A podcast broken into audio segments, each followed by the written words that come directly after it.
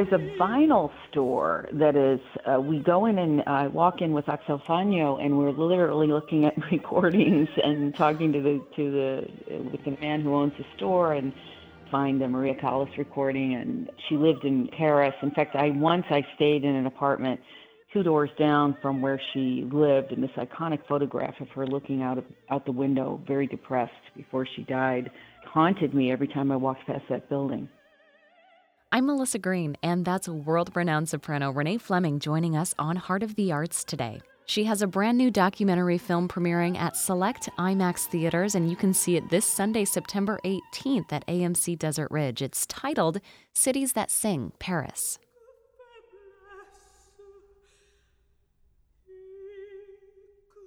Hi, Renée Fleming. Yes. Hi, this is Melissa Green. Thank you so much for joining us on Classical KFOC today. It's such a pleasure. I appreciate you taking the oh, time. Thank you. Great well, speaking with you. um, you don't really need an introduction, so I would like to dive in because you have something um, really exciting coming up here in Arizona. You have a brand new film. You're taking audiences on a trip in cities that sing Paris. This is an IMAX documentary, which arrives in select theaters, including uh, here in Arizona this coming Sunday. So, first of all, congratulations on this new project. Thank you, Melissa. You star in this tour in one of the world's greatest cities, and you're joined by singers, artists, great food. I wanted to first ask about how the film is preceded by a live conversation with yourself, hosted by Kelsey Grammer. Do you two have a? Did you have a connection before the film? I've met Kelsey at a couple of events, uh, and uh, in New York, I believe, and and then was able to connect with him in London because I went backstage after his wonderful performance in Man of La Mancha, and uh, so he's he is a he loves culture. He loves uh, sort of the classical arts, and is uh, and I'm very interested. To I haven't never had a real conversation with him, so I can't wait to hear what he asks and what he's interested in. Oh, okay. Well, that's exciting. He is a great personality, of course. There are a lot of locations that have influenced the arts and opera, of course. So, want to dive in with asking what are some places that you highlight in the film that you have a personal connection to? Uh, oh gosh, I gave them a long list because I adore Paris. I spent a lot of time there, sung there uh, a, a, lot over the years, and owned an apartment there. So we started with, I mean, and and I have to say this was all around the greatest hits of French opera. And okay. these are many, many tunes and melodies that people will recognize, and some of the even some of them everybody even knows by name. The Toreador song, of course, um, but selections from Faust and so many, so many beautiful um, uh, operas that people probably are familiar with. Uh, and we're visiting these extraordinary sites as well, and sharing a little bit of the history of the composers and and and the various places that things were filmed and we're in the Châtelet, the Théâtre du Châtelet, which is directly on the Seine with some of the most spectacular views of the city. And then I have mm-hmm. fabulous co stars as well. So I wanted to present young singers too. One of my questions was who are some of your favorite guests highlighted or that will be singing with you in the film, if you could share? Sure. Well, of course, Piotr Beczała is probably one of the top, really, three or four tenors in the world today he can sing anything. We gave him a long list of repertoire to choose from. we I had worked with a team to curate what the operas would be, what the selections would be, uh, and he basically responded yes to all of them. I said, "Oh gosh, he is so versatile."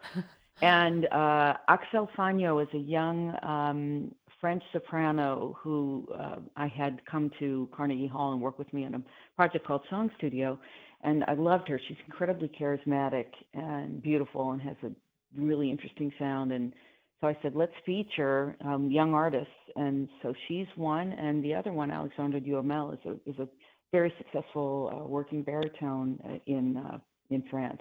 So, I, and the other person that we feature, besides the director Robert Carsen, who I've worked with so much, um, mm-hmm. and we're in a wine shop, which is fun, mm-hmm. is Alexis Mabille, who's one of the couture designers of France. There are only 14 of them, and you have to have a studio in France to be called one. Wow. And he did amazing costumes. The gowns in this are out of sight. Wow. Okay. So, yeah, one of my questions here was that you've worked with Robert Carsen before. So, um, was this something that you two had been talking about, or you just kind of had that working relationship that this just seemed like a, perfect match? Well, he's good friend of mine. So, um, and he he lives uh, uh, in Paris, uh, and so I, you know, you know, among other places. But I, I just said he happened to be in town, and I really wanted to show the audience uh, the courtyard of the building where he lives because it's so historic. It's medieval. It's you're in another world. You some, suddenly figure in the French countryside. Um, and we, but we opted instead to feature this extraordinary wine store that's got cork designs all over the ceiling. It's ancient. It's beautiful. It's just the kind of thing that uh, we love when we go to France and we want to explore and discover. Yes. And are there any other like little hidden gems or locals that you've become friends with over the years that make the film or make it an appearance in the film? Yes, there's a vinyl store that is. Uh, we go in and uh, walk in with Axelle Fanyo, and we're literally looking at recordings and talking to the to the uh, with the man who owns the store, and uh, we we have a we find a Maria Callas recording, and and uh, she lived in in in Paris. In fact, I once I stayed in an apartment two doors down from where she lived, and this iconic photograph of her looking out of out the window, very depressed before she died, mm. um, haunted me every time I walked past that building. Wow. I wanted to ask, um, but I've only seen a pre a few previews so far, but you were mentioning couture, and as always, it's Paris. So, who are some of your favorite designers to wear if you have some, and um, do they make an appearance in the film? So Alexis Mabille is a young designer who who dressed me for the film. So we interview him and talk a little bit about um, you know and show some of the dresses in advance of, of wearing them. But I had a, a, a major gala at the Paris Opera a year ago. Well, actually, it wasn't a year ago; it was six months ago in, April, and wore a Chanel. So you can't really can't go wrong in Paris. Um, Karl Lagerfeld and and uh, Chanel uh, dressed me as well for the Met, and Dior. I've worn several things by Dior. So yeah, I've been. I have. I think I've had probably more couture gowns than anyone in history. Wow. At least in modern history. Wow. I, I don't. I, it's just the collection that I have. So the exciting news is that um, the Textile Museum, uh, the Galliera, is taking the best of my collection. So it's fi- it's finding a home, which oh. makes me very happy. How exciting! I love your gowns. Yeah. You always look so flawless. And with this being an, an, IMAX and just talking about the costumes and stuff, I'm curious what you love about the movies that maybe you don't experience in front of a live audience at the Met or on stage. Well, IMAX, first of all, the screen is so large, so you you, you get something of the grandeur of opera from that. Mm-hmm. Um, but at the same time, it's intimate because you're close. Yeah. Uh, and you also have the 12 speakers. So you have surround sound, which of course one doesn't have in a live performance. You have, you know, this. You're just hearing things from the from the front. Because we're unamplified, sometimes it's the balance is difficult, and you know, it's we're so used to amplified sound now. We're so used to hearing um, things that louder and fuller and richer, and IMAX certainly gives that to you. Um, but the other special thing about this, I would say, Stage Access worked with IMAX to create a spectacular production. So the lighting is really special. It's um, it's more beautiful than I've seen because they were able to use the whole theater mm-hmm. and put mm-hmm. lights everywhere and control it, and so it's quite magical looking. Yeah, you kind of get that surround, that 360 view where you wouldn't get it maybe right, sitting exactly. in front of the stage.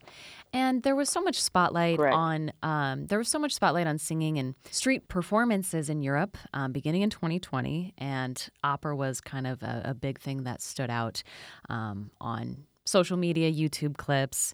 So I was wondering if you've approached your career or your uh, if your practice has changed or has it continued to evolve in the same way over the past two years.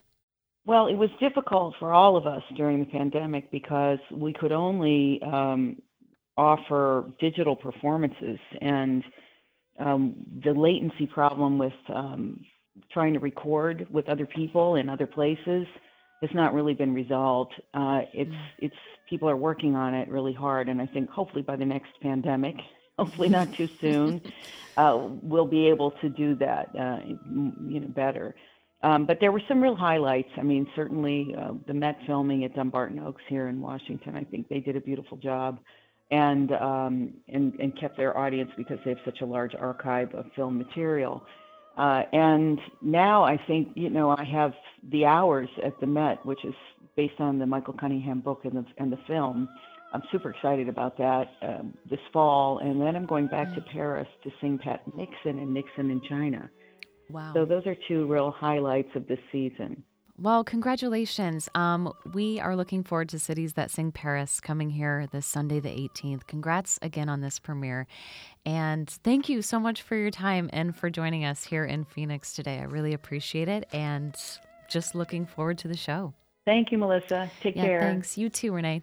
That's Grammy Award winning American soprano Renée Fleming. You can see her new IMAX documentary, Cities That Sing Paris. It airs Sunday, September 18th at Desert Ridge AMC. Check your local listings. For KBAQ Heart of the Arts, I'm Melissa Green.